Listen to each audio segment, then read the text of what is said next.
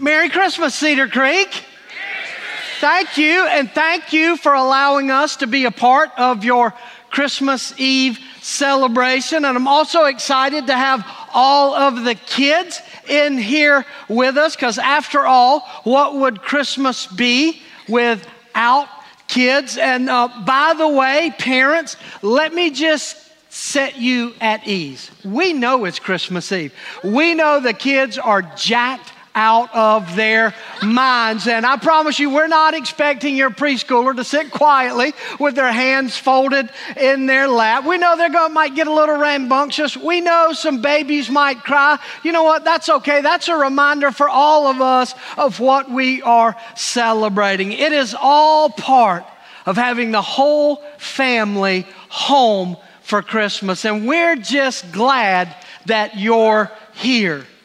You know, it still amazes me when I stop and think about the fact that over the next 24 hours, two and a half billion people spread all across the world will stop what they're doing and gather together like we are to celebrate the birth of a child born over 2,000 years ago. And we're not talking about a, a child born into wealth and privilege in a palace.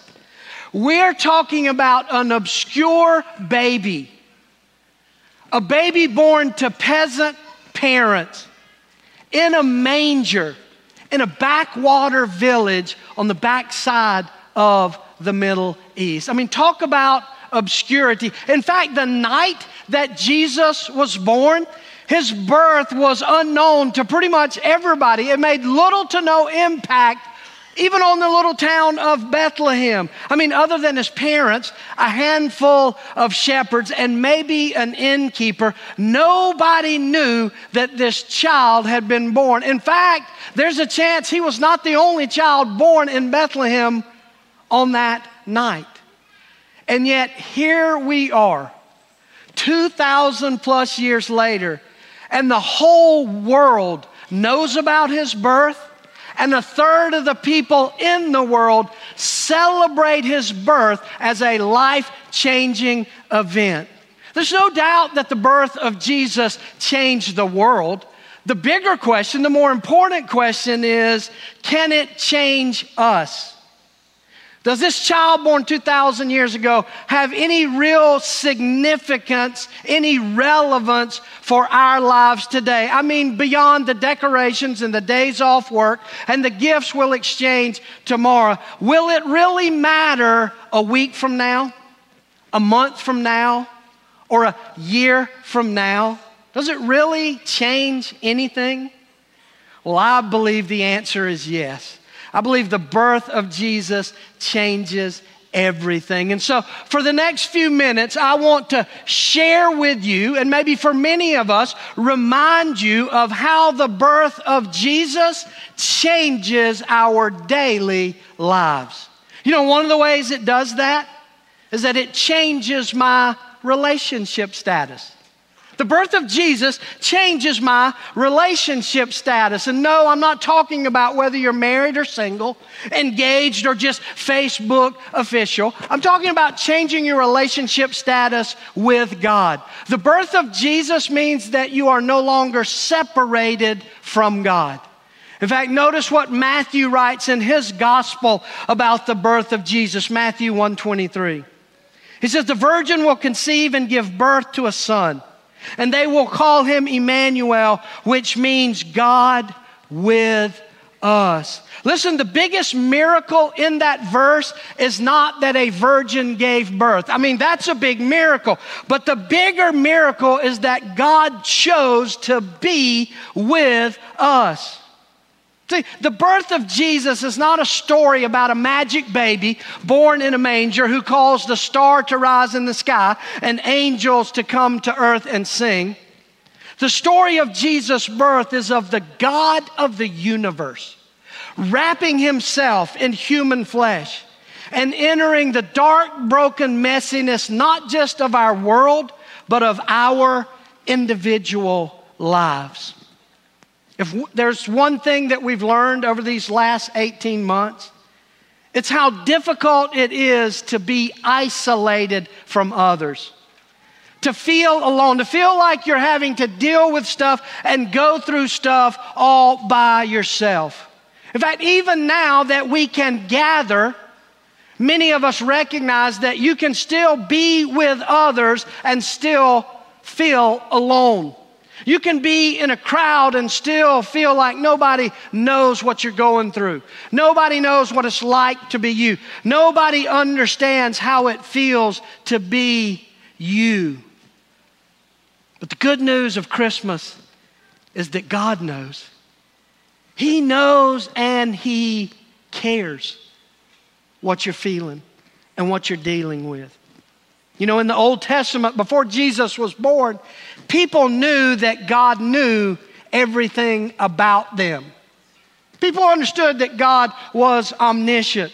And that's why 3,000 plus years before Jesus was born, King David wrote in Psalm 139 that God, you knit me together in my mother's womb. You know everything about me. You know when I rise and when I sit. You know my comings and my goings. You, you know my thoughts even before they are on my lips. Everybody knew that God knew what was going on with them, but the birth of Jesus changed the narrative. People understood that not only did God know, but that He cared. That's why Peter, who spent time, a lot of time with Jesus, would write these words in his New Testament book. 1 Peter 5 7, he says, Give all your worries to Him, to God. Why? Because He cares about you. The miracle of Jesus' birth is that it led to Jesus' life on this earth. A life that was not only completely sinless, but a life that went through everything that you're going through. A life of 33 years experiencing the emotional highs and lows, the difficulties, the struggles, the joys and the grief, the darkness and the pain. The Bible says he knew everything, every temptation, he was aware of it. And that's why the writer of Hebrews says, We don't have a king who's not sympathetic because we don't have a king who spent his whole life in the luxury of a palace. We have a king who grew up on the same streets we did, who went through the same things that we go through. And because of that, we can come boldly to the throne of our king to receive not only his grace and his mercy, but to receive his help to walk through whatever you're walking through. The birth of Jesus changes your relationship status. Look, I don't know your view of God or even if you believe in God. But maybe for some of you, you think of God as some cosmic force for good out in the universe. Or maybe you think of God like a cosmic watchmaker, you know, who put the whole universe together, wound it up, and then just sits back and watches it unwind for his own entertainment. Whatever your view of God is, you can understand this. The birth of Jesus means that you don't have a distant God, you have a personal God who knows you and wants you to know him in a deeper, more personal, more real daily relationship. Jesus' birth changes your relationship status. It also changes how you view your circumstances. The birth of Jesus changes how I view my circumstances. It changes how I look at the things that do and don't happen to me. Right? Most of us measure the quality of our lives by the quality of our circumstances, right? When things are going good, life is good. When things are going bad, life is bad. But listen, the birth of Jesus means that the value and purpose of your life is bigger than your temporary circumstances. You are more than what you're going through right now, good or bad. Your value, your worth, your purpose, your life is not defined by the roller coaster experiences of your emotions and your life. There's something bigger going on, and you're a part of it. It's so interesting to me that Jesus is known as the Prince of Peace. And the angel declared with his birth that there would be peace on earth when Jesus was born. But if you read what happens after Jesus' birth, there's not more peace, there's more chaos after his birth. Read Matthew's gospel in the months following Jesus' birth. His parents leave the, the stable, the cave. They move into a house in Bethlehem and they begin to set up and live there.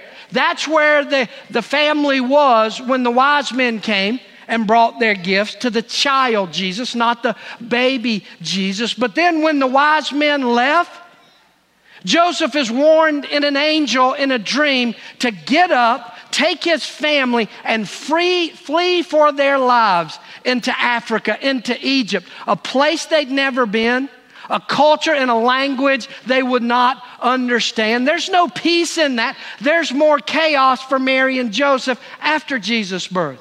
Same for the town of Bethlehem. Maybe you know the story when Herod finds out that a new king has been born and the wise men don't come back and tell him. What does he do? He sends his soldiers to, the Beth, to Bethlehem and he has every male child, age two and under, slaughtered. We're talking about a bloodbath on the streets of Bethlehem, in the same place that the Prince of Peace was born. So either Jesus is not really the Prince of Peace, or his peace is deeper than our circumstances. That's why 30 something years later, Jesus would speak these words to his closest followers in John 14. Jesus said, Peace I leave with you, my peace I give you. I do not give to you as the world gives. So don't let your hearts be troubled and do not be afraid. What does that mean? That means that the peace of Jesus is not tied to the up and down circumstances of our lives. It means that my up and down circumstances have a purpose and a meaning to them. That something is being done bigger than just what I can see and feel. Listen, I want you to hear my heart on this, church. I, I, I don't know the painful stuff you're walking through. I, I don't know. I know my own journey and the pain and grief of it. And I'm certainly not up here telling you it's Christmas, paint on a smile, and pretend to be happy. But what I am saying is that whatever you are going through, it is not wasted. It's not meaningless. Somehow, someway, God is moving and working in your circumstances. And the good news of Christmas is that everything that does or does not happen to you is ultimately for your good and for God's glory. The birth of Jesus changes how we see our circumstances. And then finally, the birth of Jesus changes how my past impacts my future. The birth of Jesus changes how the ways, the things in my past can dictate and determine my future. And that's good news because most of us live daily allowing the stuff in our past to dictate our present and to determine our future. We're either walking tied to the trauma or we're living in the false sense of security of our success. Somehow our past is still controlling our lives. As I said a couple of weeks ago, many of us go through life like Ebenezer Scrooge's business partner. You know, Jacob Marley, chain, like, like somehow the chains of our past, our own failures, and the failures of others, somehow we have to go through life dragging our past with us. But the good news of Christmas is that you can be free from the chains of your past. Because the same Jesus who was born in a manger would die on a cross. Christmas and Easter are not two different stories. They're one big story, and it's a story of rescue and redemption and forgiveness and freedom. That's why Jesus would say in John 8 that if the Son sets you free, you will be free in deed. And listen, the amazing thing about the freedom that Jesus offers us, it, it is a two sided freedom. Yes, we can be free from our own sin, our own failures, our own mistakes, but we can also be free from the pain that others have caused us. Jesus' birth and death and resurrection means we can release the pain that others have caused. We don't have to keep dragging it with us into the future. We read that part of the Lord's Prayer where we say, Forgive us our trespasses as we forgive those who trespass against us. And we think it's a transactional thing that we forgive others in order to earn God's forgiveness of us. And yes, Jesus said, God forgives you in the way that you forgive others. But that was not meant to be a transaction with God, it is an invitation from God.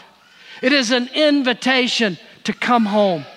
It's an invitation to let go of the chains and to live in the freedom of His forgiveness.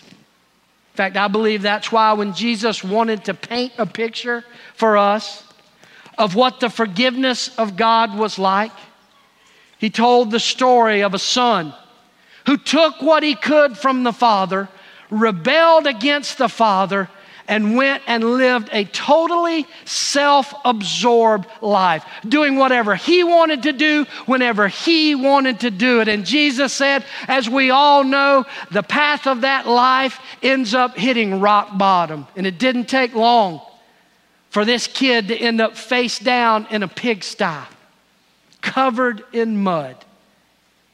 And many of us would say, he got what he deserved. That bum earned being in a pigsty. But Jesus said the story doesn't end there. Because that no count son came to his senses and he got up out of the mud and he cleaned the mud off as best as he could. And he decided he was going to go home to the father. And even though he had cleaned up the outside, he couldn't get rid of the deep shame and guilt that he felt. He couldn't release that on his own. You know how I know that? Because his plan was not to go back and be restored to the family. His plan was just to go back and see if he could get a job. But Jesus said, while the son was still a long way off, the father saw him coming and he ran to him and he threw his arms around him and he put a robe on him and he put sandals on his, on his feet and he put the family crest ring on his finger and said, You are restored. Welcome home, son. You're not here to be a servant, you are here to be fully in the family. That's the only way. The guilt and shame that so many of us carry. The only way to free yourself is to come home. Come home. Christmas is an invitation and so tonight I want to invite you to come home to a father who loves you and cares about what you're going through. Come home to a father who has a plan and a purpose for your life that's bigger than your circumstances. Come home to a father who made a way not only for you to clean up the mess you've made of your life, but to clean out the shame that paralyzes you and finally begin to live in the freedom of His forgiveness. Come home. Come home to Him. Would you pray with me? I don't know who you are, where you're from, where you've been, what you've done, or why you're even here on this Christmas Eve. But I am convinced that you're not here by accident. God loves you so much, and He wants you to know that He's invited you home. You don't have to keep living the way you're living. You don't have to keep walking with the scars of your mistakes and the mistakes of others. Just cry out. You don't have to come forward. You don't have to raise your hand. You don't have to check a box on a piece of card. You just need to, in the heart of your heart, right where you're sitting, just say, Jesus, I need you. Father, I want to come home. I believe that this Jesus who was born in a manger died a sacrificial death on a cross to pay the price for my sin. I receive that forgiveness And I hunger for that relief of shame. Father, I want to come home tonight. Want to come home for Christmas. That's Christmas. This is your homecoming invitation. You respond as God leads you. Thank you, Jesus. It's in your name we pray.